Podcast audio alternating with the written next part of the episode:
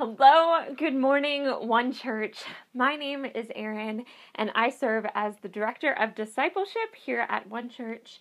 And I am overjoyed to welcome you to our first Sunday in the Advent season, where we will be continuing to talk about joy. If you'd like to listen to any of our past sermons on joy, you can always find the sermons in podcast form on our website at www.becomingone.church or the podcast live, all the usual places that podcasts live. We'd like to give a shout out to Mike Chorus for making those podcasts happen week after week. Before we dig into our sermon, I'd like to take a moment, as I always do, to express my deep thanks to all those who've logged in to join us this morning. Maybe especially this Sunday after tryptophan naps all weekend, it takes physical, emotional, and social effort to log in and interact with us. Thank you sincerely for your presence today. If you're able, uh, please feel free to jump into the chat now and throughout the sermon and let us know that you are here. I don't know about you all, but I totally miss the interrupting interjections that are usual at our church. And while the chat isn't exactly the same, it still makes me feel a bit connected, even if it's different. In the spirit of this new and different connection, let us pray together. God of Christmas, you are our beloved and we are yours. Of this we rest assured. So, where have you gone?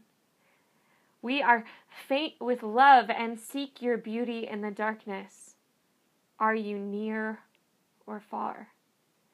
We open ourselves up to you and are brokenhearted by your unexpected departures.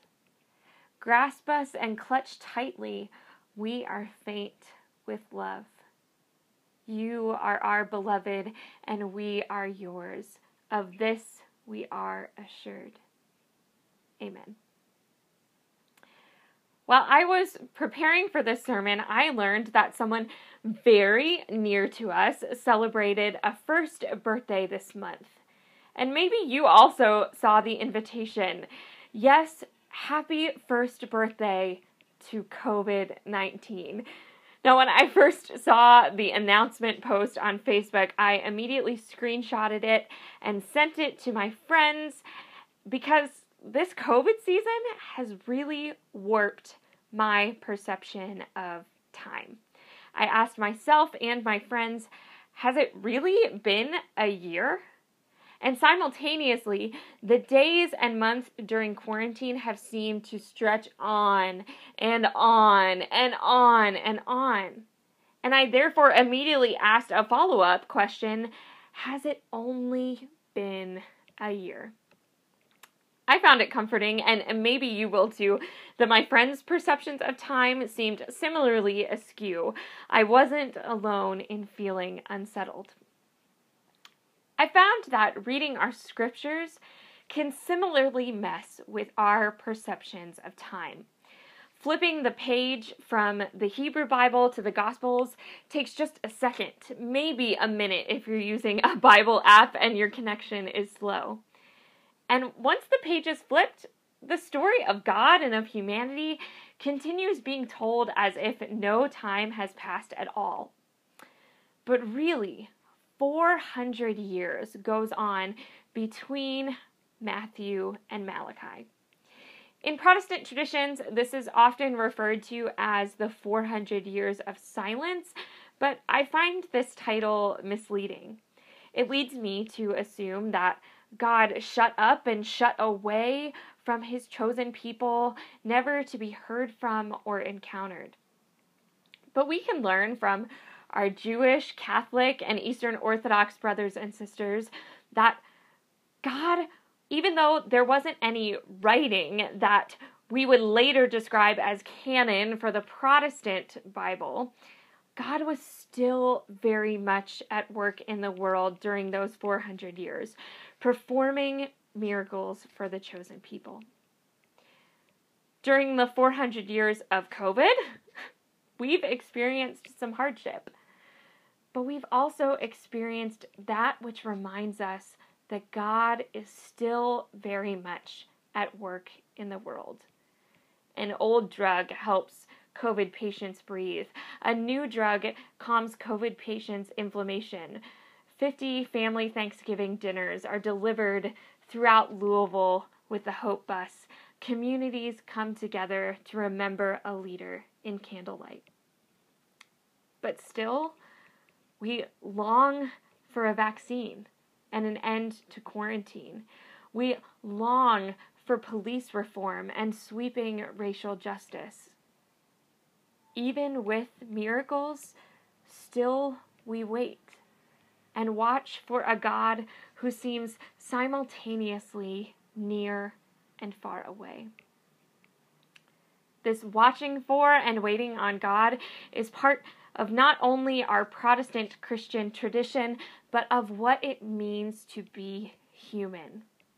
Our prayer this morning was based on the Song of Songs in the Hebrew Bible, where Beloved looks for and cannot find the God she yearns for desperately, who continues to evade her and seems to disappear. Similarly, in the Holy Word in Hindu traditions, we can read poetry which plants us in the perspective of a lover who struggles as her God comes and goes.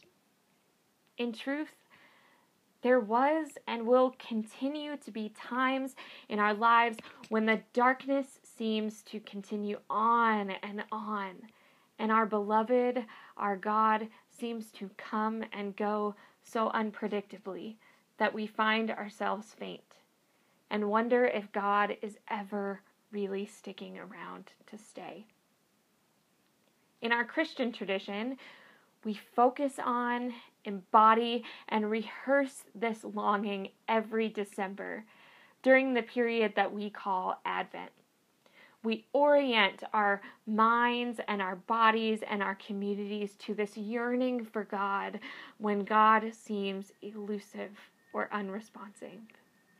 This yearning makes us human. This Advent season, as one church, we're going to be particularly employing the words of the prophet Isaiah, who I played in this morning's earlier skit, to activate within us this longing for fulfillment of what is spoken for Christ. Together with Isaiah and the whole cloud of witnesses before us, we will watch for Jesus, who gives us hope, peace, joy, and love. So I invite you, if you have become distracted or find your mind wandering, come back to us now. Close your eyes, slow your breath, focus your heart and mind, and hear these words from Isaiah 9 1 through 7. Nevertheless, that time of darkness and despair will not go on forever. There will be no more gloom for those who are in distress. In the past, he humbled the land of Zebulun and the land of Naphtali, but in the future, he will honor Galilee of the nations by the way of the sea beyond the Jordan. The people walking in darkness have seen a great light. On those living in the land of deep darkness, a light has dawned. You have enlarged their nation and increased their joy. They rejoice before you as people rejoice at the harvest, as warriors rejoice when dividing the plunder. For as in the day of Midian's defeat, you have shattered the yoke that burdens them, the bar across their shoulders, the rod of their oppressor. Every warrior's boot used in battle and every garment rolled in blood will be destined for burning, will be fuel for the fire. For to us a child is born, to us a son is given The government will be on his shoulders, and he will be called Wonderful Counselor, Mighty God, Everlasting Father, Prince of Peace. Of the greatness of his government and peace there will be no end. He will reign on David's throne and over his kingdom, establishing and upholding it with justice and righteousness from that time on and forever. The, ye- the zeal of the Lord Almighty will accomplish this.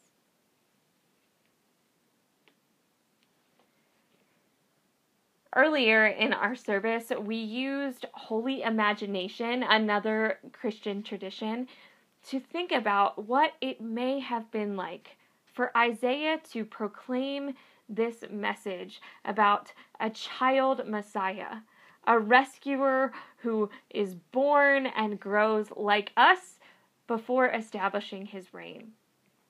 But before we even get to the child, Isaiah outlines for his hearers what this son, this Prince of Peace, will change. And it's bloodier, harsher, and maybe more difficult to imagine than placid pictures of a baby cooing in a manger. Isaiah is speaking directly to a people whose consistent experience is deep suffering.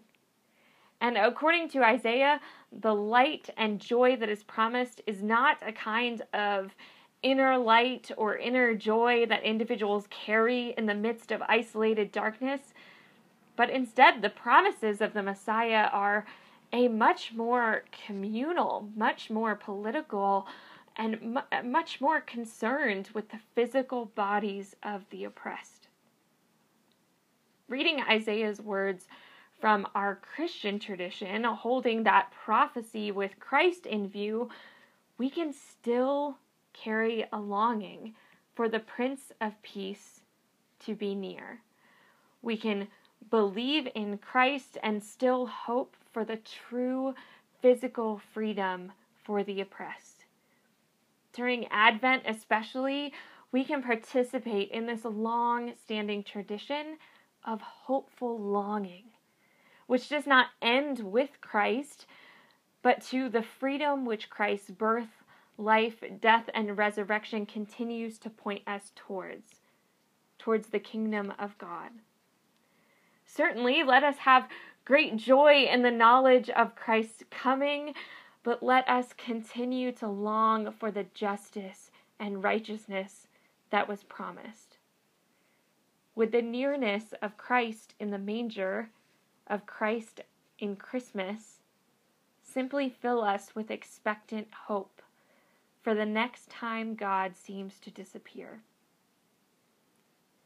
And let's be honest, as we move from celebrating awkward Zoom Thanksgivings to toned down Christmas as cases continue to escalate in the 400 years of COVID 19. God sometimes feels far away. It may be tempting for church people to shoo away these difficult feelings of isolation with denial, with busy activity, or with fortitude which comes from individual self focused faith.